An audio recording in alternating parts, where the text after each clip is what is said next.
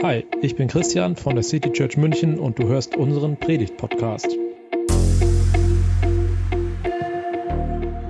So, wir hatten jetzt einen echt langen Corona-Winter und jetzt im Sommer, wo alles wieder etwas lockerer wird, können wir uns wieder treffen, uns persönlich begegnen. Das rauscht gerade ziemlich.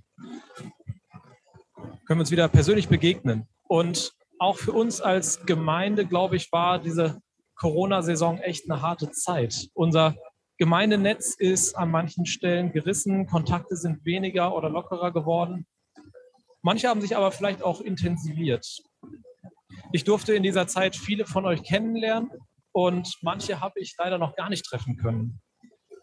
Aber jetzt ist der Sommer da und wir können hier draußen Gottesdienst feiern und ähm, ja, wir sind aber dankbar, dass äh, das Gebet gewirkt hat. Wir haben trockenes Wetter und wir können tatsächlich hier sein.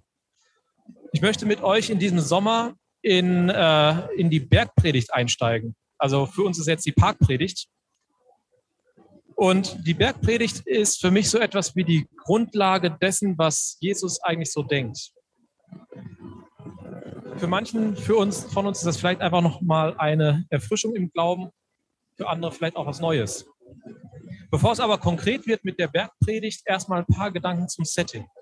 Also zu wem spricht Jesus da eigentlich?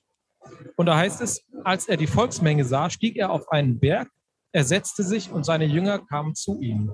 Jesus begann zu reden und lehrte sie. Also da ist eine ganze Menge Leute und äh, das waren Menschen aus ganz Israel und Umgebung. Ähm, Jesus war vorher durch Galiläa, durch die äh, durch eine Provinz Israels gezogen und hat dort gepredigt und Menschen geheilt. Und die Leute sind regelrecht zu ihm hingepilgert. Und dann ist, diese eine, ist da eine Personengruppe, die ganz bewusst erwähnt wird, die Jünger. Und von vier dieser Jünger wird kurz vor der Bergpredigt erzählt. Und äh, das ist das Erste, was ich hier habe. Ihr könnt einfach mitlesen in der Menti oder äh, wenn ihr eine Bibel gerade da liegen habt, auch Matthäus 4 ab Vers 18. Eines Tages, als Jesus am Ufer des Sees Genezareth entlang ging, sah er zwei Brüder, die ihre Netze auswarfen. Simon, der später Petrus genannt wurde, und Andreas waren vom Beruf Fischer. Jesus rief ihnen zu, kommt mit und folgt mir nach. Ich will euch zeigen, wie man Menschen fischt.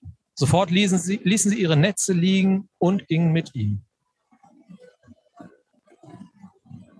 Etwas weiter am Ufer entlang sah er zwei andere Brüder, Jakobus und Johannes, die mit ihrem Vater Zebedeus in einem Boot saßen und ihre Netze flickten. Auch sie rief er zu sich. Ohne Zögern folgten sie ihm und ließen das Boot und ihren Vater zurück. Also zweimal zwei Brüder, alle vier sind Fischer und Jesus sagt ihnen, ich will euch zeigen, wie man Menschen fischt. Also auf der einen Seite will ich dieses Bild gar nicht so arg vertiefen, denn irgendwie klingt Menschenfischen für mich nicht so richtig positiv. Äh, das ist irgendwie nicht das, was wir machen wollen. Menschen einfangen, aus dem Wasser ziehen. Das ist nicht die Art Jesu und das ist nicht unsere Art. Aber Jesus holt diese vier Brüder in ihrer Lebensrealität ab. Er sagt ihnen, ihr könnt was. Ihr habt eine Identität als Fischer, aber ich zeige euch ein neues Ziel. Ich will euch mit euren Persönlichkeiten, aber ich zeige euch, wie ihr diese Persönlichkeiten einsetzen könnt, um Menschen zu erreichen. Ich weiß nicht, ob die Bibel hier nur stark verkürzt oder ob sich diese, diese eine und erste Begegnung, ob diese eine und erste Begegnung mit Jesus tatsächlich so krass war, dass sie sofort alles stehen und liegen lassen. Aber sie scheinen begeistert zu sein von dem Gedanken, dass Jesus etwas mit ihnen vorhat und dass dieser Jesus sie so sehr wertschätzt. Und dann geht Jesus weiter mit den beiden Schlepptau und sie begannen, äh, begegnen den nächsten beiden Fischern und die flicken gerade ihre Netze, die in den vergangenen Wochen einiges an Schaden abbekommen haben. Und dieses Bild finde ich irgendwie auch passend für uns in unserer Situation. In den letzten Monaten, glaube ich, haben auch wir einen Schaden abbekommen durch Corona. Gar nicht, dass wir jetzt persönlich betroffen wären. Wir waren kein Superspreader oder so. Äh, aber wir haben uns als Gemeinde kaum gesehen. Wir haben uns virtuell getroffen, wir haben viele Videokonferenzen gehabt, äh, viele Videotreffen, aber unsere Beziehungen haben schon auch darunter gelitten. Unsere Beziehungsnetze sind dünner geworden. An der einen oder anderen Stelle ist vielleicht auch die Verbindung abgerissen, weil wir uns ja nicht mehr alle zwei Wochen oder öfter gesehen haben. Die beiden Brüder Jakobus und Johannes flicken die Netze und der Gedanke war auch bei uns da. Wie können wir jetzt am besten dieses Netz, dieses Gemeindenetz wieder flicken? Was können wir tun, damit die abgerissenen Verbindungen wieder stark und fest werden? Und in dieser Situation sagt Jesus, kommt und folgt mir nach. Folgt mir, seid mit mir unterwegs. Er lädt sie ein, seine Jünger zu sein. Und er lädt uns ein, seine Jünger zu sein. Das heißt, wir dürfen mit ihm unterwegs sein und von ihm lernen. Soweit die Vorgeschichte. Dann sind sie ein bisschen mit ihm unterwegs, sie ziehen los und äh, sie erleben, wie Jesus Menschen heilt. Und dann kommt dieser, diese große Bergpredigt, seine große Lehre. Und in der Bergpredigt begegnet den Jüngern dann einiges an revolutionären Gedanken. Gedanken, die schon in der Bibel drin sind, also in dem damals existierenden Teil, dem heutigen Alten Testament, aber sie wurden nie so verstanden, wie Jesus sie ausgelegt hat. Gedanken zu den Gesetzen, zum Umgang miteinander, zu Frömmigkeit, ein Blick auf das, was wir Christen Reich Gottes nennen, also auf ein Leben, in dem die Menschen sich an Gott orientieren und so ein Miteinander entsteht, das man paradiesisch nennen könnte. Manchmal habe ich das Gefühl, dass Jesus uns mit dem Start der Bergpredigt ein bisschen aus unserer Depression rausheben möchte. Wir fühlen uns manchmal so elend, so hilflos, so traurig, so überfordert mit der Situation, dass wir scheinbar nichts verändern können, weil alles so festgefahren ist. Aber lasst uns einen Blick auf den Text werfen, auf den ich heute näher eingehen möchte. Das ist die Seligpreisung Matthäus 5 ab Vers 3. Selig sind die Armen im Geist, denn ihnen gehört das Himmelreich. Selig sind die Trauernden, denn sie werden getröstet werden. Selig die Sanftmütigen, denn sie werden das Land erben. Selig die Hungernden, hungern und dürsten nach der Gerechtigkeit, denn sie werden gesättigt werden. Selig die Mitleid üben, denn sie werden Mitleid finden. Selig die reinen Herzens sind, denn sie werden Gott schauen. Selig die Frieden machen, denn sie werden Söhne Gottes genannt werden und schließlich selig, die verfolgt worden sind wegen Gerechtigkeit, denn ihrer ist das Himmelreich. Selig seid ihr, wenn sie euch schmähen und verfolgen und alles Böse gegen euch sagen wegen mir. Freut euch und jubelt, denn euer Lohn ist groß im Himmel. So verfolgten sie ja auch die Propheten vor euch. Also diese Seligpreisungen, man kann sie in zwei Teile aufteilen. Der erste Teil, die erste Vierergruppe, da geht es um Situationen von Menschen, ähm, und diesen Menschen wird die Gottesherrschaft aus, aufgeschlossen. Sie sind und in der zweiten, in der zweiten Vierergruppe sind stärker Verhaltensweisen im Blick. Also fangen wir vorne an. Bei der ersten Seligpreisung die geistlich oder die Armen im Geist. So, jetzt muss ich nur noch mein Handy aktivieren, damit ich euch weiterklicken kann. Also die Armen im Geist. Wer ist damit eigentlich gemeint? Ich glaube, mit dem Begriff arm wird erstmal deutlich, dass es um Mittellosigkeit, um Verzweiflung, um eine Ohnmacht geht. Und in Verbindung mit dem Geist wird dann deutlich, dass die gemeint sind, die mit ihrer Weisheit einfach am Ende sind. Die, die nicht mehr weiter wissen. Die, die aus eigener Kraft nichts mehr tun können. Darin steckt eine Grundhaltung Gott gegenüber. Bin ich mir bewusst, dass ich Gott brauche? dass ich voll und ganz auf ihn angewiesen bin. Die geistlich Armen, das sind die, die nur empfangen können, die nicht aus sich selbst heraus geben können und denen wird zugesagt, dass Gott ihnen geben wird im Überfluss. Die Trauernden. Bei den Trauernden, da ist gar nicht so eingeschränkt, warum sie eigentlich trauern. Manche sagen, es geht um die Trauernden über einen Tod. Andere sagen, es geht um die, die trauern, weil so viel Böses in der Welt ist oder auch weil ihnen selbst so viel Böses, weil in ihnen selbst so viel Böses steckt. Ich glaube, dass hier tatsächlich alle Trauernden gemeint sind. Man muss nicht die einen von den anderen abtrennen. Denn das, was den Trauernden gemeint ist, ist, dass sie eine Leidenschaft für das Leben haben, für die Lebendigkeit. Bei denen, die wegen des Todes trauern, geht es um das Leben eines Menschen. Und bei denen, die wegen der Sünde trauern, geht es um Trauer über ein verfehltes Leben. Aber ihre Leidenschaft für das Leben hat ein Ziel. Ein Leben, das wirklich Erfüllung findet. Ein Leben, das nicht verschwendet wird, das nicht viel zu früh endet. Ein Leben mit einem tieferen Sinn. Und diesen Menschen, mit denen mit Leidenschaft für das Leben wird zugesagt, das wird sich erfüllen. Im Reich Gottes dann so richtig, aber auch jetzt schon dürft ihr eine Perspektive haben. Und ihr dürft andere daran Anteil haben lassen.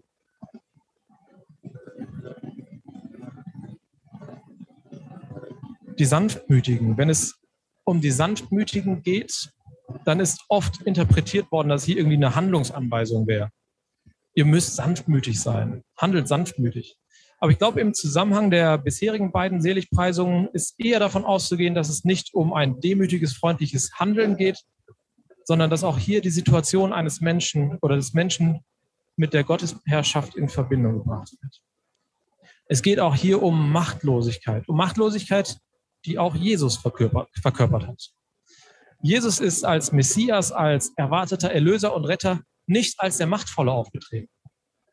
Nicht als der, der die Herrschaft an sich zieht, sondern gerade den Weg geht als Diener. Den Sanftmütigen, denen, die keine Macht haben, wird in der Seligpreisung nicht Macht versprochen. Denn den Machtlosen Macht zu geben, das würde nur wieder andere Machtlose hervorrufen. Mit Gewalt könnte kein Reich der Liebe errichtet werden. Nicht mal ein Reich der Freiheit. Deshalb kommen, bekommen die Sanftmütigen, die Machtlosen, die Gewaltlosen die Welt zugesprochen, weil sie in ihrer Machtlosigkeit auch nicht in, Versuch, in die Versuchung der Macht kommen und so ein Reich der Liebe errichtet werden kann.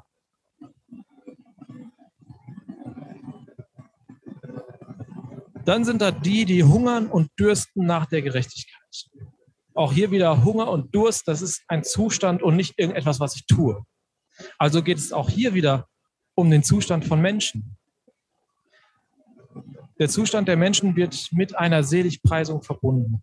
Genauso wie körperlicher Hunger das Verlangen nach Lebensmitteln ist, die die Erde gibt, so ist der Hunger nach Gerechtigkeit ein Verlangen nach der Gerechtigkeit, die Gott gibt. Ein Hunger, der nicht auf etwas zielt, was ich mir selbst geben kann, sondern was ich nur von Gott bekommen kann. Und die Seligkeit, die besteht genau darin. Ich lasse die Gerechtigkeit Gottes Sache sein, weil ich sie nicht machen kann. Sie ist ganz und gar Gottes Sache. Selig sind also die, die selbst keine Gerechtigkeit haben und sich deshalb im Hunger nach Gerechtigkeit ganz auf Gott beziehen. Und genauso die, die Ungerechtigkeit erleben, sich selbst aber keine Gerechtigkeit verschaffen können. Ihnen Recht zu schaffen, ist ganz und für immer Gottes Sache. Und dann kommt die zweite Vierergruppe. Die Mitleid üben. Hier wird deutlich, es geht nicht um ein Gefühl des Mitleids, sondern darum, Mitleid zu erweisen, also um einen Liebesdienst. Matthäus 23, Vers 23, eine andere Stelle in der Bibel, da wird dies als das Wichtigste im Gesetz beschrieben. Das heißt nicht, dass man die anderen Sachen des Gesetzes lassen soll, aber Barmherzigkeit und die Hilfe für Menschen im Not, das soll im Vordergrund stehen. Hintergrund davon ist, dass die Pharisäer, das war damals so die religiöse Elite, die, die sich ganz genau auskannten, die besonders fromm waren, die haben Gesetze bis ins kleinste Detail ausgearbeitet. Und dann plötzlich trat das Problem auf, dass man, wenn man die Gesetze bis ins Detail befolgt, ja, das Verhalten plötzlich unmenschlich werden konnte. Zum Beispiel, wenn man dann das Gebot am Sabbat nicht zu arbeiten einen daran hinderte, anderen Menschen zu helfen. Mitleid ist aber tatsächlich etwas, das aus einem Gefühl, aus einer Emotion entsteht. Und so ist kennzeichnend für den Mitleidübenden, dass es ihm nicht bloß um Gerechtigkeit geht. Denn dann würde er fragen, ob der andere denn seine Hilfe überhaupt verdient hat. Mitleid hat keine Regeln. Bei Mitleid geht es um eine Zuwendung zu dem, der Not leidet, ohne dass man sich erst große Gedanken darum macht. Es geht um eine Leidenschaft für Menschen. Auch hier aber ist, äh, trotzdem es auch um ein Handeln geht, nicht eine Anleitung oder Aufforderung zur Aktion. Mitleid ist nicht etwas, das man machen kann. Es geht um ein Schärfen der Sinne, ein Augenöffnen für die Spuren des Reiches Gottes. Und indem die Mitleidigen das Reich Gottes den Notleidenden ein Stück näher bringen, werden auch sie Mitleid bei Gott finden. Auch das steht wieder für das Reich Gottes, das näher kommt.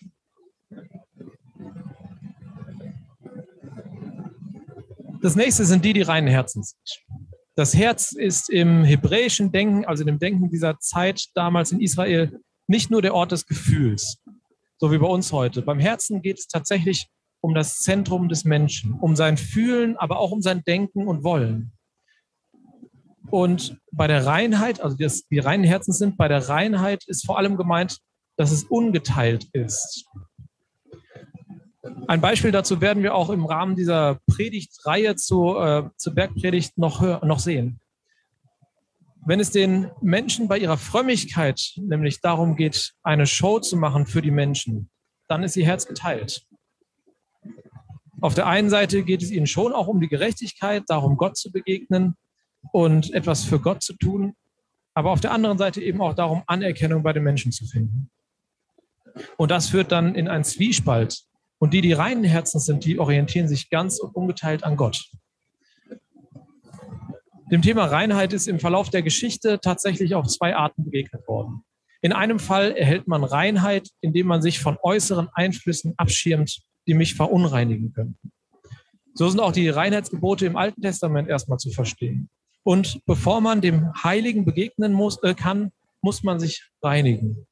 Diese Reinheit entsteht also aus einer Abgrenzung. Das Coole ist aber, dass Reinheit bei Jesus etwas anderes bedeutet. Bei Jesus ist sie nicht auf die Einflüsse von außen bezogen, sondern vielmehr darauf, was aus mir herauskommt. Reinheit als Gegensatz zu Unreinheit, die ich selbst produziere.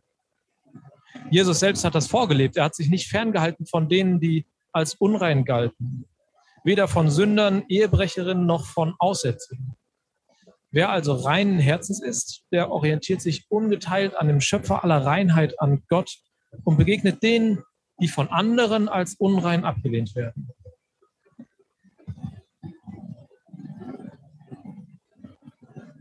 Und dann sind da die, die Frieden machen. Frieden wird höher verstanden als jetzt bloß die Abwesenheit von Krieg oder Streit. Gemeint ist ein ganz aktiver Friedenszustand, der bestimmt wird von Gerechtigkeit und Liebe. Das folgt nicht auf einen Krieg, sondern kommt einem Krieg zuvor. Ein Beispiel. Ich glaube, die dritte Welt könnte durchaus einigermaßen menschlich berechtigt einen Krieg gegen uns führen, weil der Reichtum in dieser Welt so ungerecht verteilt ist. Aber dass das nicht passiert, das ist kein Friede in dem Sinne. Friede wäre es vielmehr, wenn wir darauf verzichten würden, in diesem Übermaß zu besitzen und die Ungerechtigkeit so wegzunehmen. Also Frieden ist etwas anderes als bloß die Abwesenheit von Krieg. Und es geht bei dieser Seligpreisung nicht darum, von Frieden zu reden, sondern darum, Frieden zu machen. Das wird später auch nochmal aufgegriffen in dieser Reihe.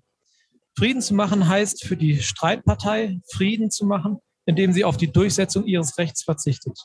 Und für den Geschädigten heißt es Frieden zu machen, auf die Wiedergutmachung bzw. den Schadensersatz zu verzichten. Und wer gehasst wird, der soll Frieden machen, indem er den, der ihn hasst, im Gegenzug liebt. Und dann sind da schließlich noch die letzte Gruppe, die verfolgt worden sind. Jetzt werden die selig gepriesen, die verfolgt worden sind. Besonders in dem zweiten Satz wird dann deutlich, dass es hier besonders um die geht, die wegen ihrer Zugehörigkeit zu Jesus verfolgt werden. Die Zugehörigkeit zu Jesus, die zeigt sich darin, dass sich, äh, dass sich die Menschen daran orientieren, wie Jesus das Gesetz ausgelegt hat.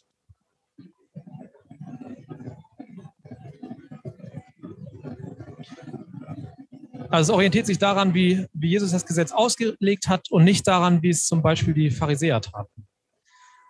Wer sich an Jesus orientiert, der kann gar nicht zurückschlagen. Das wird im Verlauf der Bergpredigt deutlich werden. Und genau denen gilt diese Seligpreisung. Ihnen wird das Himmelreich zugesprochen und damit das Ende allen Zurückschlagens. Sogar das Ende des göttlichen Zurückschlagens, weil die Verfolgten auf diesen Ausgang schauen können. Deshalb dürfen und sollen sie sich darüber freuen.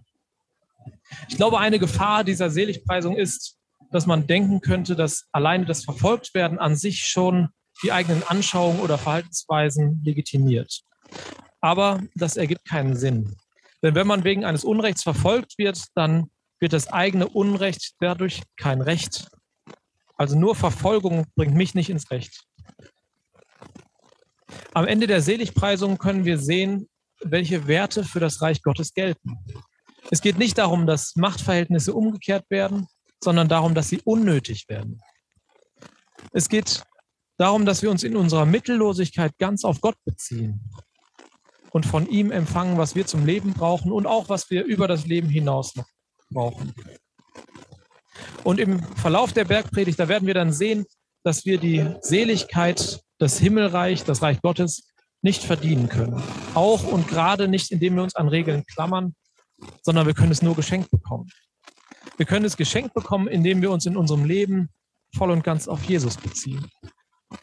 Und während alles, was in den Seligpreisungen zugesagt ist, sich vor allem auf das Zukünftige, auf die neue Welt Gottes bezieht, aber auch heute schon im, Anklang, Ansatz, äh, im Ansatz Anklang findet, gibt Jesus mit dem Rest der Bergpredigt schon sehr viele Einblicke in das Reich Gottes und äh, ja, zeigt das Reich Gottes, wie es jetzt schon in dieser Welt da ist.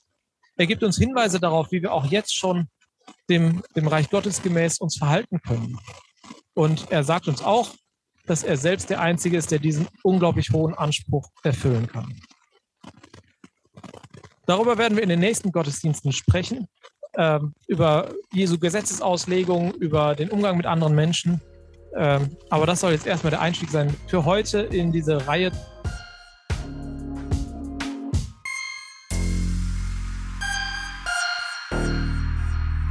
Das war die Predigt aus der City Church München.